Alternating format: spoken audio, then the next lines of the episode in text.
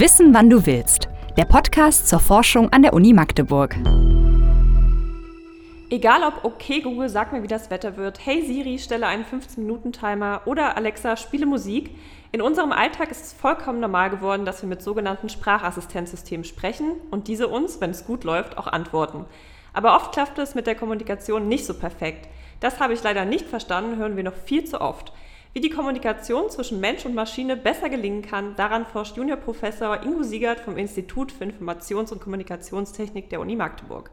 Und damit herzlich willkommen an unseren heutigen Gast. Bevor es wissenschaftlich wird, natürlich erstmal die erste und brennendste Frage. Nutzen Sie denn auch Privatsprachassistenzsysteme und für was eigentlich?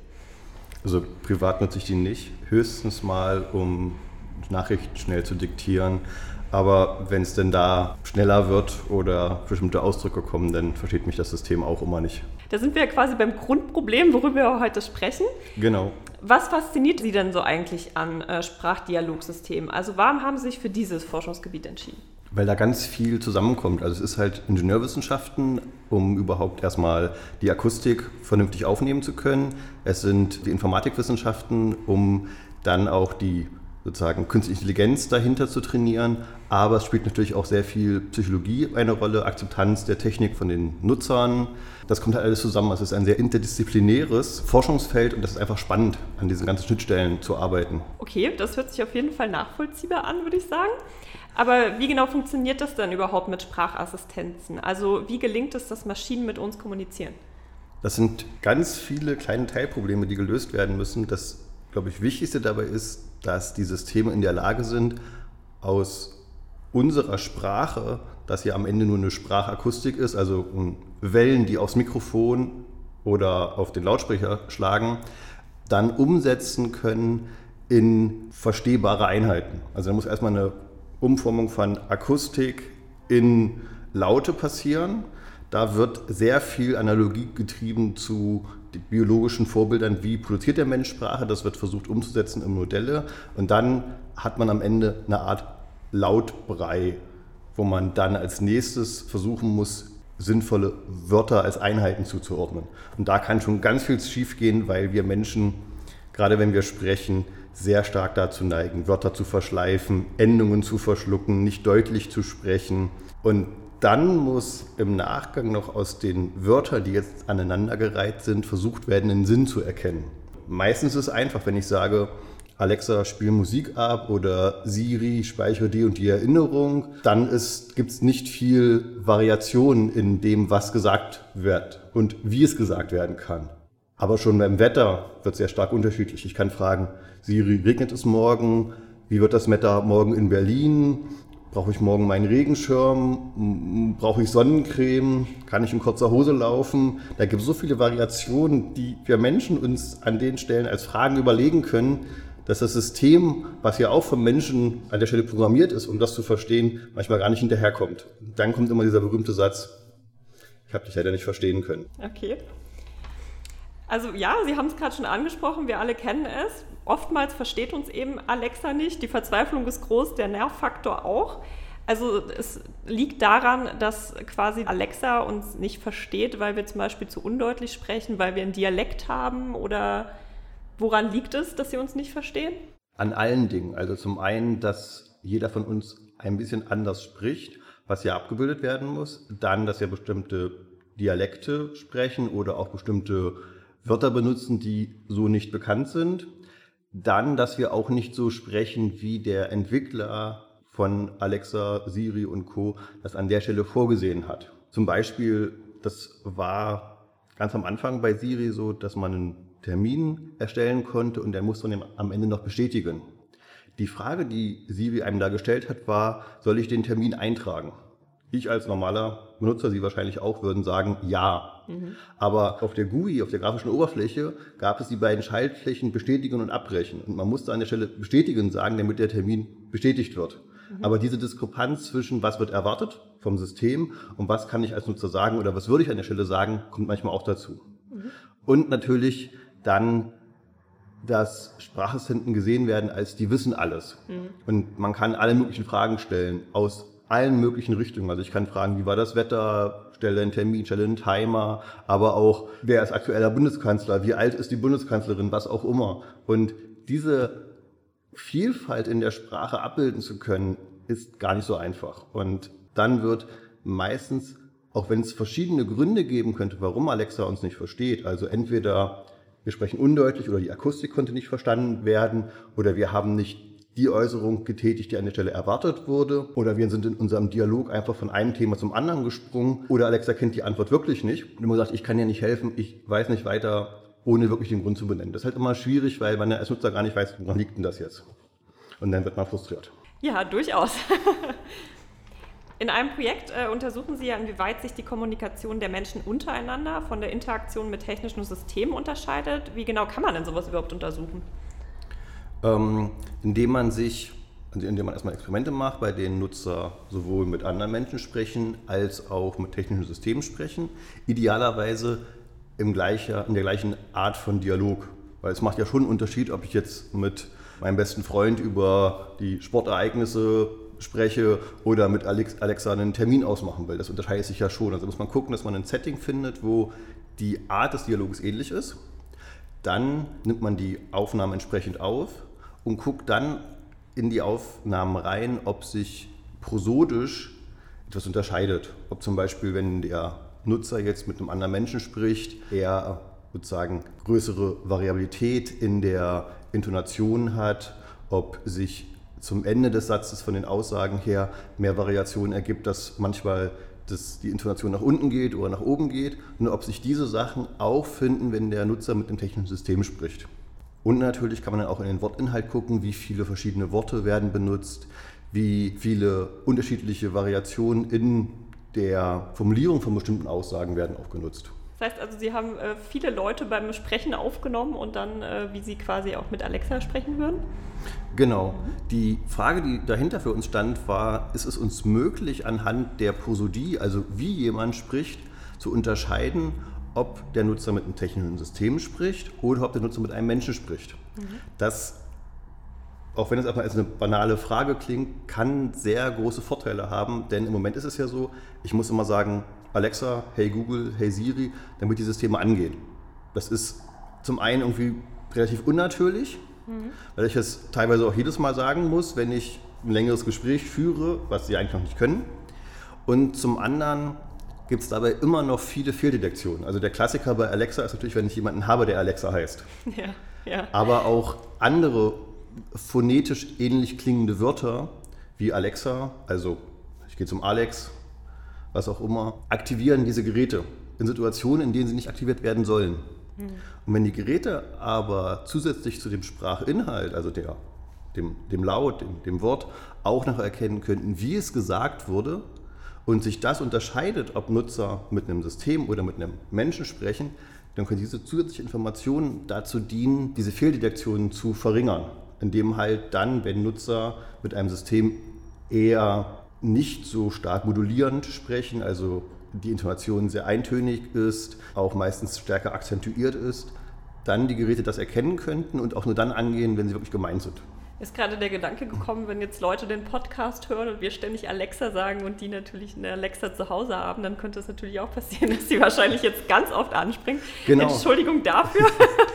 Das haben, haben sich andere auch zunutze gemacht. Ähm, da gab es mal eine berühmte Super Bowl-Werbung, wo, glaube ich, Burger King 30 Sekunden Super Bowl-Werbung ähm, gekauft hat, statt, oder nur, ich glaube nur 15 Sekunden statt 30 Sekunden. Und in der Zeit einfach nur in der Werbung die Frage von dem Sprecher gestellt wurde, Alexa, erzähl mir was über den Whopper. oh, clever. Und dann diesen Wikipedia-Eintrag, der dann von Alexa vorgelesen mhm. wird, entsprechend mhm. manipuliert und dann hatten sie nochmal so 30 Sekunden extra Werbung für alle Kunden, die das hatten. Okay. Da, daraufhin musste Amazon natürlich entsprechend die Algorithmen anpassen und die haben jetzt so eine Art Werbeerkennung. Ah, okay. Die dadurch funktioniert, dass sie vorher alle Werbespots screenen, mhm. gucken, wann das Alexa-Keyword fällt und was danach gesagt wird und das, was in diesem äh, Werbespot nach dem Alexa-Keyword kommt, erkennen, markieren, als das ist Werbung und darauf nicht reagieren. Ah, okay. Sehr interessant auf jeden Fall. Aber was ist, äh, was ist denn so generell das Ziel Ihres Projektes? Also am Ende sollen uns Alexa und Co. total verstehen und mit uns kommunizieren, als wären sie auch menschlich?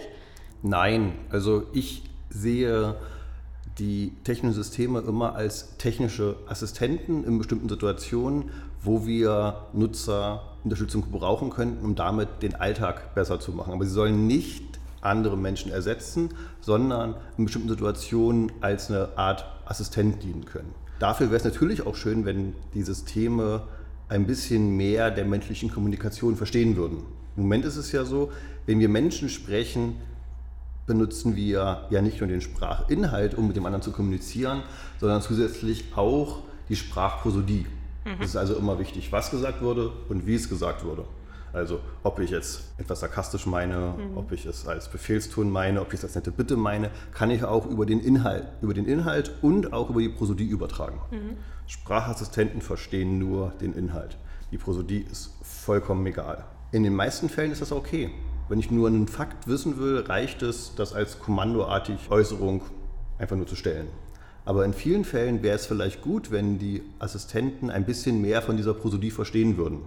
Ganz profanes Beispiel, ich setze mich morgens ins Auto, programmiere mein Navi per Sprache, weil ich zu irgendeinem wichtigen Termin muss und ich bin schon leicht gehetzt, weil ich sowieso schon zu spät bin. Mhm. Wenn dann der Assistent dann merkt, oh, derjenige ist gehetzt, dann kann er vielleicht von meiner Standardeinstellung angenehmste Route gleich mal sozusagen annehmen, okay, der ist gehetzt, einfach mal vorschlagen, oh, ich merke, du bist ein bisschen gehetzt heute, wollen wir mal die schnellste Route nehmen, dann kommen wir ja zehn Minuten eher an. Das wäre so eine Unterstützung, die, wenn ich jetzt einen menschlichen Beifahrer hätte und der mich noch per, per Straßenkarte irgendwo hin navigieren würde, wahrscheinlich auch auffallen würde und entsprechend reagieren würde. Mhm. Andersrum natürlich, wenn ich in Urlaub fahre und ich habe gerade Zeit und ich bin schon sechs Stunden gefahren, es gibt diese Müdigkeitserkennung im Auto, wo dann, wenn die Augen langsam zufallen, so eine Kaffeetasse angezeigt wird. Mhm. Aber es wäre doch viel schöner, wenn an der Stelle auch vielleicht eine, eine sprachliche Interaktion passiert, so à la, oh, du bist ja schon sechs Stunden gefahren, in einer halben Stunde ist ein schöner Rastplatz, der hat super Bewertungen, wollen wir da einfach mal anhalten. Das sind so Kleinigkeiten, wo technische Systeme im Alltag ein bisschen mehr helfen können, ohne gleich vermenschlicht zu werden, immer noch als ein technisches System mit einer bestimmten Aufgabe gesehen werden, aber die Kommunikation ein bisschen erleichtern könnten. Und das ist, glaube ich, so ein Ziel, was ich verfolge. Verstehe ich, klingt auch auf jeden Fall cool. Wenn das irgendwann mal möglich wäre, wäre das richtig toll. Sie forschen ja jetzt schon eine ganze Weile daran. Gab es denn so mal einen Punkt, wo Sie sich gesagt haben, hier bin ich jetzt gerade in eine riesige Sackgasse geraten, das war jetzt eine riesige Herausforderung, irgendwas in der Art? Ja, also das große Problem, was wir haben beim Erkennen davon, wie Nutzer sprechen, ist, dass wir Beispiele brauchen von Nutzern, die in bestimmten Situationen auf eine bestimmte Art und Weise sprechen.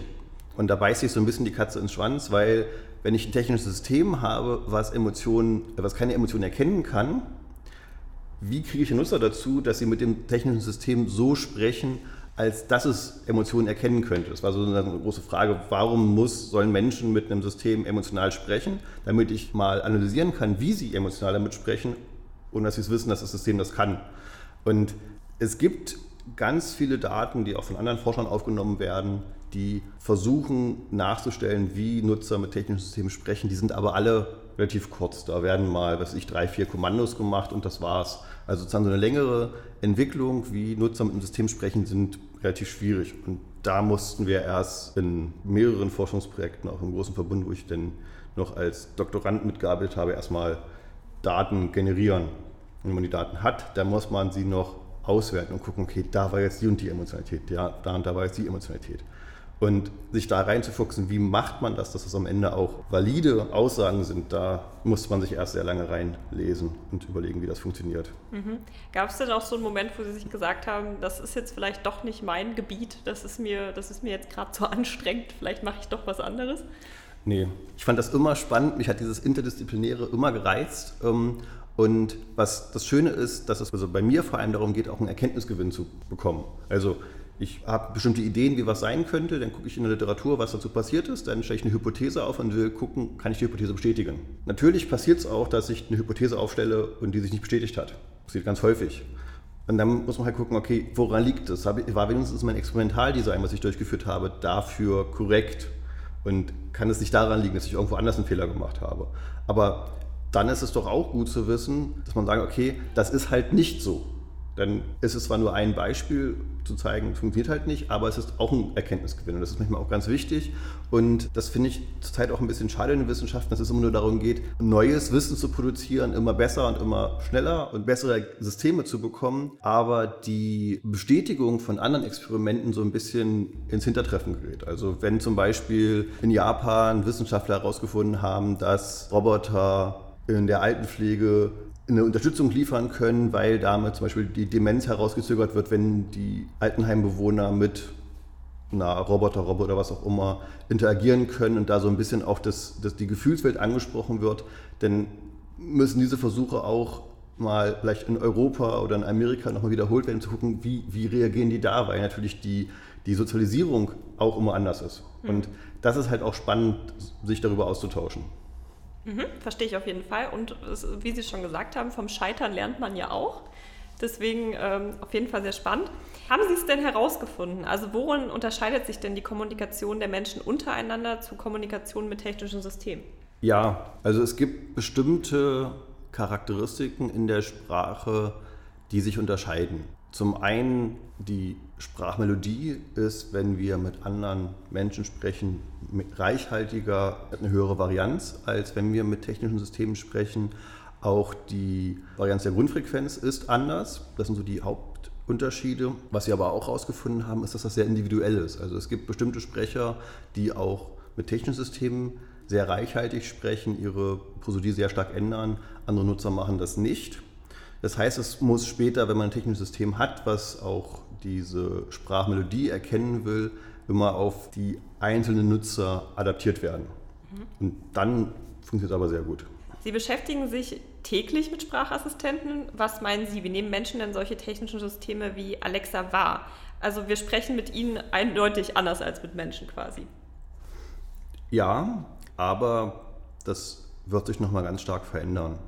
Also ich hatte vor anderthalb Jahren eine Grundschulklasse mal bei uns im Labor, die ich da mal rumgeführt habe und dann mal auch mit Alexa interagieren lassen habe. Und die haben das ohne Scheu gemacht. Und dann habe ich mal gefragt, ob die auch Sprachassistenten zu Hause haben und wie viele. Und ich glaube, bis auf zwei, wobei eine davon die Lehrerin war, hatten alle mindestens einen Sprachassistenten zu Hause und mindestens noch manchmal sogar einen zweiten direkt im Zimmer um Hörspiele anzuhören, um sich einen Wecker zu stellen, was auch immer. Also die wachsen da ganz anders mit auf. Mhm. Das mag jetzt beängstigend klingen, aber ist, glaube ich, auch eine normale Entwicklung. Also das Smartphone ist für uns ja heute auch schon allgegenwärtig. Für unsere Eltern noch nicht. Ja. Das gleiche findet sich beim, beim Fernsehen vor 30, 40 Jahren wieder. Beim Radio genauso. Also wenn man auch in dieser Entwicklungsgeschichte mal zurückgeht und sich dann mal alte Zeitungsberichte oder auch alte Forschungsergebnisse heraussucht, dann gibt es dort immer die gleichen Diskussionen. Die Kinder werden verrohen, es gibt keine zwischenmenschlichen Kontakte mehr, das wird abgelöst durch die, das Radio durch das Fernsehen oder durch das Internet. Das findet sich immer wieder, aber ich glaube, Menschen sind soziale Wesen, sind kommunikative Wesen, die das brauchen und ein Sprachassistent kann das nicht komplett ersetzen. Sollte es auch nicht. Aber natürlich der Umgang damit wird ein anderer werden. Und auch das Verständnis dafür, wie die Dinge funktionieren, wird ein anderes werden. Mhm. Ja, ich glaube auch, dass es durchaus sicherlich eine Generationsfrage ist. Ich persönlich nutze jetzt zum Beispiel auch keinen Sprachassistenten, weil ich einfach die Notwendigkeit für mich noch nicht so gesehen habe. Viele nutzen den Sprachassistenten ja aber auch nicht, weil sie Angst haben, also abgehört zu werden. Stimmt das denn? Also hören Alexa und Co. denn immer mit? Jein. Also die Systeme sind, eigentlich sind das zwei Sprachassistenten, die in jedem Sprachassistenten drin ist. Der eine ist der lokale Sprachassistent, das ist sozusagen nur die Aktivierungserkennung. Da sind die Mikrofone immer an und die warten quasi auf den Trigger. Mhm. Wenn eine akustische Äußerung so ähnlich klingt wie das eingestellte Aktivierungswort, also Hey Siri, Hey Google, Alexa oder was auch immer, dann wird das Gerät erst aktiviert. Und dann hören die Geräte zu, nehmen das Gesagte auf und leiten das dann weiter in die Cloud, wo das dann genauer analysiert wird. Das heißt, sie lauschen eigentlich nicht immer, sie warten quasi immer auf den Trigger. Und auch dann, wenn dieser Trigger aktiviert wird und die Äußerung sozusagen analysiert wird, gibt es meistens noch einen zweiten Schritt, dass auch geguckt wird, ob der Trigger und das, was danach kam, auch wirklich ein Kommando ist, was jetzt ausgewertet wird. Okay, gut. Das beruhigt jetzt vielleicht einige Leute, wer weiß. Also neben Sorgen sind ja aber auch viele Menschen sehr begeistert von Sprachassistenten. Äh, ich war auch sehr überrascht, als es Anfang des Jahres hieß, wir haben jetzt an der Uni die Möglichkeit, Sprachassistenten zur Studienorientierung zu nutzen. Wie kam es denn dazu? Das war so eine Idee, die in meiner einen Vorlesung entstanden ist. Ich habe eine Vorlesung zu äh, Dialogsystemen, wo es auch darum geht, was ist eigentlich ein Dialog mit technischen Systemen, was kann man damit machen, wie weit sind heutige Systeme, die es schon zu kaufen sind, damit auch sozusagen Dialoge mit Menschen zu führen. Meistens ist es ja so, die Geräte heutzutage sind so, führen so One-Shot-Dialoge. Also ich kann eine Anfrage stellen, kriege die Antwort und bin fertig. Mhm. Und bei Dialogen geht es ja eher darum, eine Information, die mehrere Zwischenschritte benötigt, zu erlangen. Und da habe ich halt mit den Studierenden überlegt, was könnte man mal machen, um das mal zu untersuchen und haben gedacht, lass uns doch mal für die Studienorientierung implementieren in Alexa. Wie weit kommt man damit und was passiert? Und dann war es auch gerade so die anfangende äh, Pandemielage, wo wir gedacht haben, das wäre vielleicht eine gute Option, wenn die Studierenden oder Studieninteressierte nicht zur Uni kommen können, vielleicht die Uni dorthin zu schicken. Mhm. Und viele von denen nutzen halt auch Sprachassistenten und da war es halt die erste Idee, vielleicht sowas mal umzusetzen. Genau, es könnte ja die Generation sein, die schon quasi damit aufgewachsen sind, deswegen liegt das dem vielleicht auch sehr nah. Wie kann man sich das denn generell so vorstellen? Also was war denn der Schritt von dieser Idee eben dazu, dass man jetzt wirklich sagen kann, okay, Google spricht mit der Uni Magdeburg? Also zuerst muss ich überlegen, wie kann so ein Dialog geführt werden? Und da haben wir mit der Allgemeinen Studienfachberatung ähm, zusammengearbeitet, um so ein bisschen zu eruieren, wie führen die denn so eine Anfangsdialoge, um überhaupt erstmal rauszufinden, wo liegen die Interessenslagen. Und haben dann daraufhin so ein ganz einfachen Dialog entwickelt, der sich auch umsetzen lässt in so einem Sprachassistenten, um überhaupt erstmal herauszufinden, in welche Richtung geht es denn. Ohne dass das System einfach fragt, für welche Richtung interessierst du dich denn? Weil das ist so eine Frage, wenn man die an den Studieninteressierten stellt, darauf wird er wahrscheinlich keine gute Antwort geben können, einfach. Um da so ein bisschen das zu leiten, da haben wir uns daran orientiert, das dann umgesetzt und dann überlegt, okay, was sind denn die Möglichkeiten, die an den Stellen von den Nutzern gesagt werden können. Manchmal versucht man da so ein bisschen die hinzuleiten, indem man so klassische Ja-Nein-Fragen stellt. Oder halt, wenn sie sich zwischen bestimmten Dingen entscheiden sollen. Ich glaube, wir hatten uns dich eher für Naturwissenschaften, Technik oder Gesellschaftswissenschaften, denn können quasi diese entweder-oder Begriffe auch als Antwort gegeben werden. Und das halt sozusagen umzusetzen, dann zu testen, ganz viel zu testen und dann halt die Schwierigkeit in der Pandemielage auch mal andere Nutzer zu finden, die das System mal testen können unter realen Bedingungen. Also wir als Entwickler, wir wissen ja, was wir an bestimmten Stellen sagen müssen. Ein bisschen Fantasie, was gesagt werden könnte, hat man vielleicht noch, aber irgendwo hört es dann auf und dann muss man gucken, okay, wie, wie kommt das an? Und da gab es zum Glück ein, zwei Termine denn im, im Herbst letzten Jahres wieder, wo es wieder möglich war, das nochmal zu testen, um zu sehen, wie die Nutzer damit interagieren. Mhm. Ich erinnere mich, ich war auf jeden Fall bei einem Termin dabei. Da war das noch äh, relativ frisch und da ging es dann auch darum, was könnten äh, die denn sagen, damit es dann weitergeht. Das, äh, war das dann auch das größte Problem daran, also quasi alle Möglichkeiten abzudecken, wie die 18-Jährigen dann darauf antworten?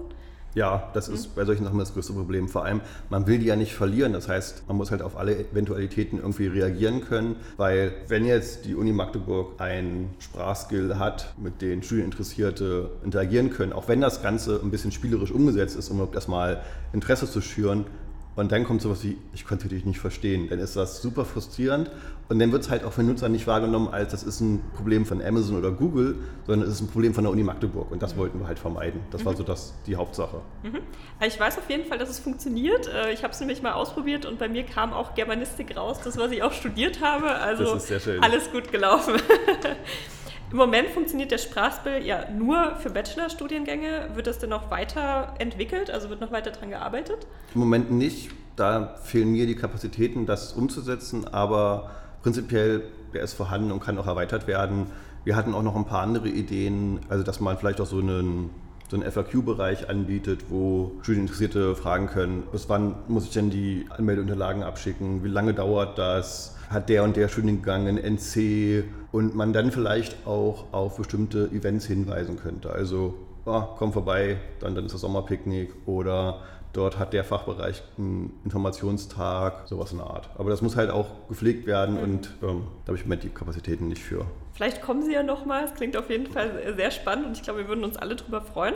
Was denken Sie denn äh, generell, wie die Entwicklung der Sprachassistenzsysteme sein wird? Also was werden Sie denn in zehn Jahren können? Ich glaube, in zehn Jahren wird es bessere Anwendungsfälle geben. Wenn man es jetzt mal vergleicht mit Apple und dem App Store, der irgendwie 2009 aufkam und dann irgendwann die ersten Apps zum Runterladen gab. Ich glaube, die ersten drei Apps waren irgendwie so ein virtuelles Feuerzeug oder irgendwelche Tongeneratoren. Bei den Skills oder den Actions, also den Sprach-Apps, die man für Alexa und Google nutzen kann, ist es, glaube ich, im Moment von Platz 1 bis 5 in den meisten europäischen Ländern der Pups-Generator. Okay. ähm, also das ist im Moment sehr spielerisch, aber es wird sich wandeln. Also es, da wird es bestimmte Anwendungsfälle geben, wo Sprachassistenten wirklich eine Hilfe bieten können. Das sind also die ersten Sachen, die dann kommen werden. Also zum Beispiel den Zählerstand per Sprachassistenten durchzugeben, dass man nicht mehr anrufen muss. Vielleicht auch schnellere Hilfe in bestimmten Fällen, wo man sonst immer einen Computer anmachen musste, um eine E-Mail zu schreiben oder um mit einem Chatbot zu arbeiten, dass man das sozusagen auch über einen Sprachskill erledigen kann. Das werden so die ersten Sachen sein, die kommen werden. Dann sicherlich auch die Integration in viele mobile Anwendungen. Also zum Beispiel im Auto bietet es sich ja an, viel mehr per Sprache zu machen, weil Knöpfe zu drücken, das Lenkrad loszulassen, irgendwo hinzugucken, ist immer eine Ablenkung. Mhm. Und Freisprecheinrichtungen sind ja mittlerweile in fast allen Autos verbaut. Und da mehr Möglichkeiten schaffen, auch Sachen per Sprache zu bedienen, wird einfach kommen.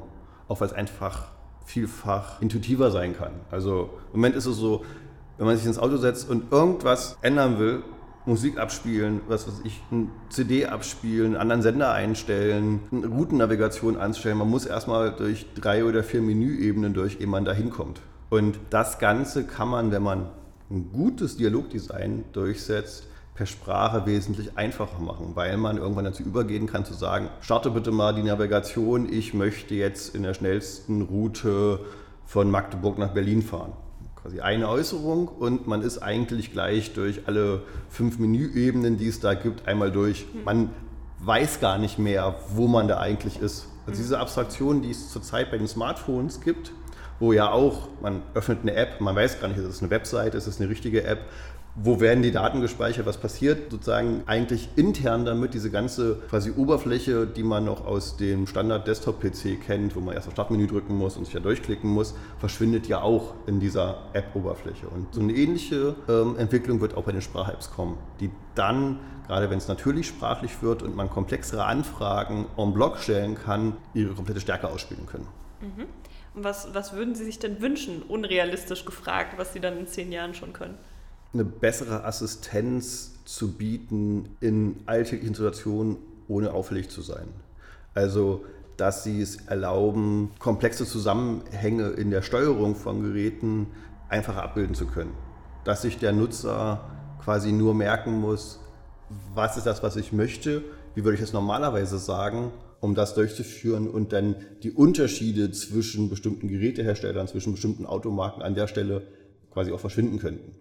Weil nichts ist schlimmer als verschiedene technische Geräte, die das Gleiche machen, versuchen zu bedienen und fünf unterschiedliche Menüstrukturen zu haben und zu wissen, wo muss ich eigentlich hin. Mhm. Und dass damit auch so ein bisschen diese Angst vor, ich bediene jetzt Technik verloren geht. Mhm. Ja, dann äh, bin ich tatsächlich auch schon bei meiner letzten Frage angekommen. Geben Sie uns gerne noch mal einen Einblick in die Zukunft. Was steht denn demnächst auf Ihren Plan? Was wollen Sie noch erforschen? Womit wollen Sie sich noch beschäftigen? Also im Moment bin ich gerade dabei, ein Forschungsprojekt anzufangen, wo es darum geht, die, den Datenschutz zu erhöhen für Sprecher. Mhm. Also, weil wenn ich Sprachassistenten bediene, es ist im Moment ja nur wichtig, was gesagt wird. Es ist nicht unbedingt wichtig, wer es gesagt hat. In Zukunft, wenn auch prosodische Informationen wichtig werden, dann ist natürlich auch wichtig, wie etwas gesagt wird. Aber es ist immer noch nicht wichtig, dass ich das gesagt habe, um den Sprachassistenten zu bedienen. Das heißt, wir versuchen gerade ein Projekt zu starten, bei dem wir eine Technik entwickeln wollen, die es uns ermöglicht, die Sprecheridentität zu verschleiern, aber den Sprachinhalt und die Sprachprosodie oder die Emotionalität dabei zu erhalten. dass ich also immer noch mit Sprachassistenten interagieren kann, sie steuern kann, dass die Sprachassistenten auch auf meine prosodische Information reagieren können. Also bin ich gerade verärgert, weil das System mich zum fünften Mal nicht erkannt hat oder bin ich mir ganz sicher, dass ich genau das so durchführen will, ohne dass das System weiß, dass ich das bin.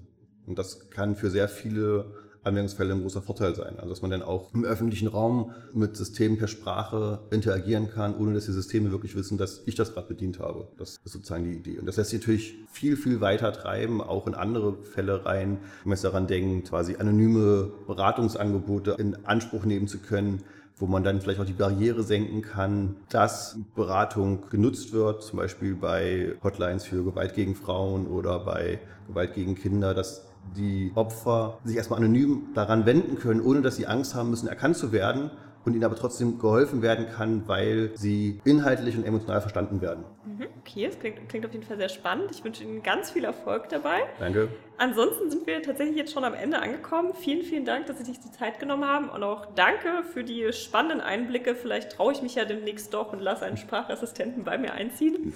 Auch Ihnen vielen Dank fürs Zuhören. Ich hoffe, Sie sind dann auch bei der nächsten Folge im November mit dabei. Wissen, wann du willst. Der Podcast zur Forschung an der Uni Magdeburg.